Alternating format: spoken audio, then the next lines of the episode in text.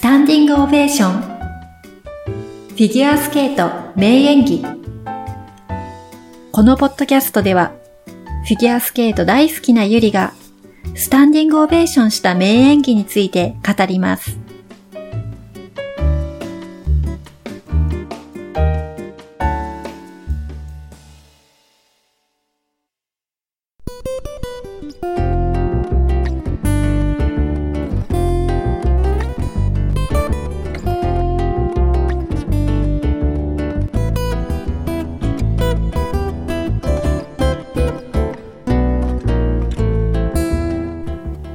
皆さんこんにちは、ゆりです。スタンディングオベーション、フィギュアスケート名演技第1回のポッドキャストの配信です。皆様どうぞよろしくお願いします。2019年、2020年のシーズンが始まりましたね。まだグランプリシリーズは始まっていませんが、すでにたくさんの注目選手がもう初戦を飾ってます。そして、高橋大輔さんが来年の1月からアイスダンスに転向するというサプライズなニュースも入ってきました。ということは高橋選手は、今シーズン、今年までがシングルのキャリアということで、本当にどんな名演技を披露してくれるのか、私も本当にワクワクしているところです。さて、第1回ですので、私、ゆりの自己紹介をさせていただきます。私がフィギュアスケートのファンになったのは1992年、もう今から27年前のアルベールビルオリンピックからです。もともと音楽を聴くのが大好きで、バレエやダンスを見るのも大好きだったんですけれども、そのすべての要素が詰まったフィギュアスケート、それを見たらもうすっかり虜になってしまいました。そのオリンピックを見てからというもの、テレビでフィギュアスケートを見続けて、そして心に残った名演技を何度も見返すようになりました。昔はビデオテープでしたけれども、今はハードディスクレコーダー、もう取りためたものがかなりの数になっています。そんな素敵な演技とか、プログラムとか、選手のことをもう熱く語りたいのですが、なかなか家庭でも職場でも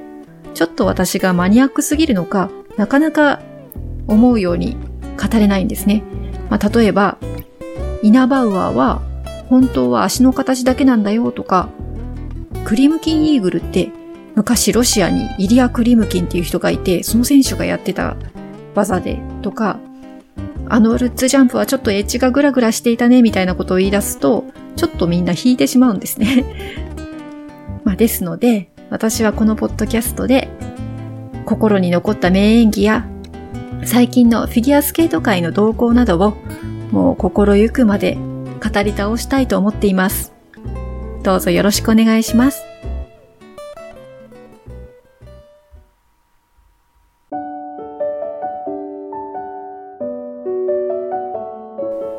さて、第1回の番組で紹介する名演技は1992年、アルベールビルオリンピックで銀メダリストになったアメリカのポール・バイリー選手のフリーです。私がフィギュアスケートを大好きになったきっかけになった演技ですね。1992年のアルベールオリンピックというと、その女子のシングルで同じ銀メダリストになったのが伊藤みどりさんでした。トリプルアクセルを決めて、銀メダルになった大会ですね。すごく日本でも印象的な大会だったと思うんですけれども、その時の男子シングルの銀メダリストがポール・ワイリー選手でした。身長が160センチということで、結構小柄なんですよね。でも、今現役で滑ってる宇野昌磨選手みたいに、身長はちっちゃいけれど、こうリンクで曲に合わせて滑ってると結構ダイナミックで大きく見える、そんな選手でした。なんとなくそうですね、現役の時のカナダのジェフリー・バトルさん、彼に近いような感じがしますね。すごくスケートが綺麗で、でポーズもすごく綺麗、手が柔らかくてとても演技力があって、でちょっとこう明るい感じの、そうですね、ジェフリー・バトルさんっぽいなって思います。でポール・ワリーさんっていう選手は、まあ私そのオリンピックで初めて知ったんですけど、でアメリカで一番の選手なのかなと思ってたら、実は全米選手権でも大抵2番手か3番手、1番手の選手ではなかったんですね。で世界選手権でもそれまで最高9位ということで、なかなかそのメダル争いに入ってくる選手ではなかったんですよね。でも、まあ、このフリーが始まった時ですね、すごい美しいスケートの滑り出して、もうポーズも本当に綺麗で、こうほーっとため息が出ちゃうような始まり方するんですよ。で時々こう、まあ今でいうつなぎの部分でこう出してくるイナバウアーとかイーグルとかがもう本当に素敵で、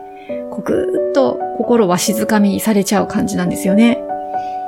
でそれでいてステップはすっごい凛々しくって、でスピンもものすごく速いんです。でこのフリーはもう中盤が荒川静香さん並みにこうイナバウアーをこうわーっと滑っていて、すごく綺麗なんですよね。で最後のこう、まあ、曲を結構ねつなげているフリーなんですけど、最後がサン・サーンスの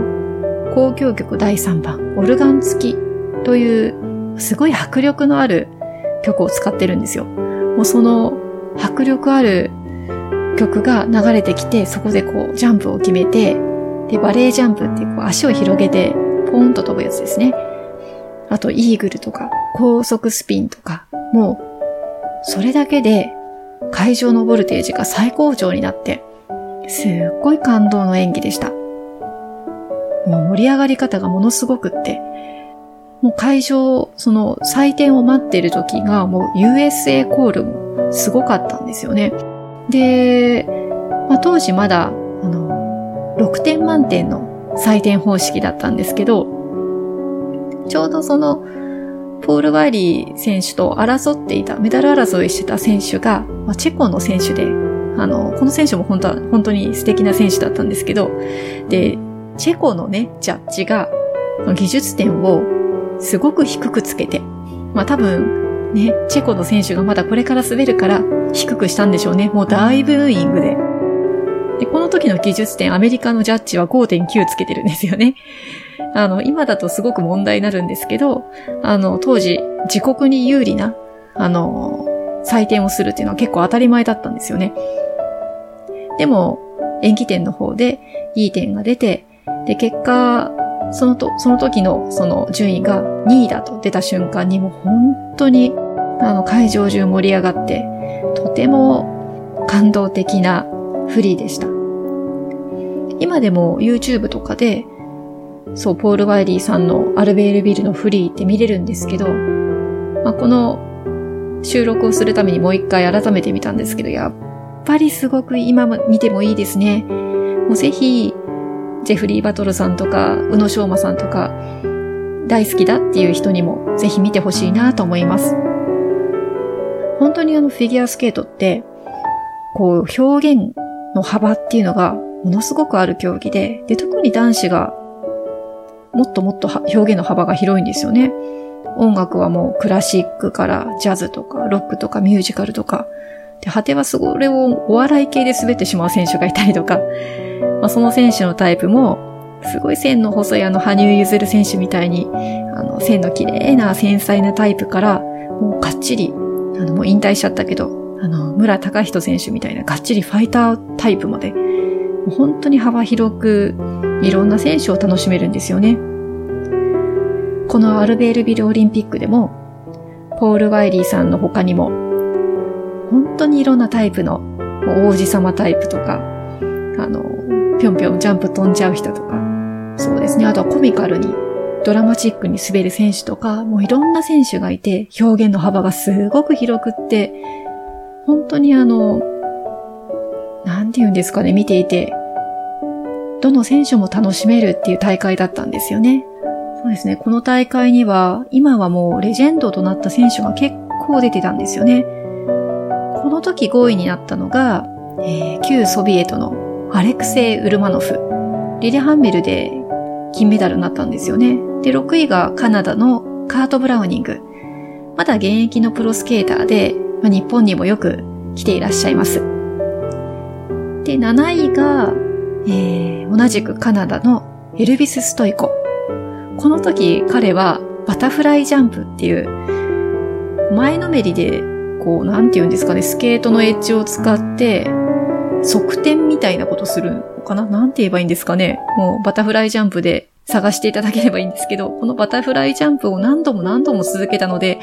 いつまでやるんだろうと思って度肝を抜かれたのを覚えてます。で、この選手は長野オリンピックで銀メダルを取るんですよね。で、13位につけたのが日本の鍵山正和さん。今は息子さんがジュニアで大活躍してます。鍵山優真さんですね。ぜひアルベールビルオリンピック、ポール・ワイリー選手の演技と他にもたくさんいろんな選手いますので、動画を探して見てみてください。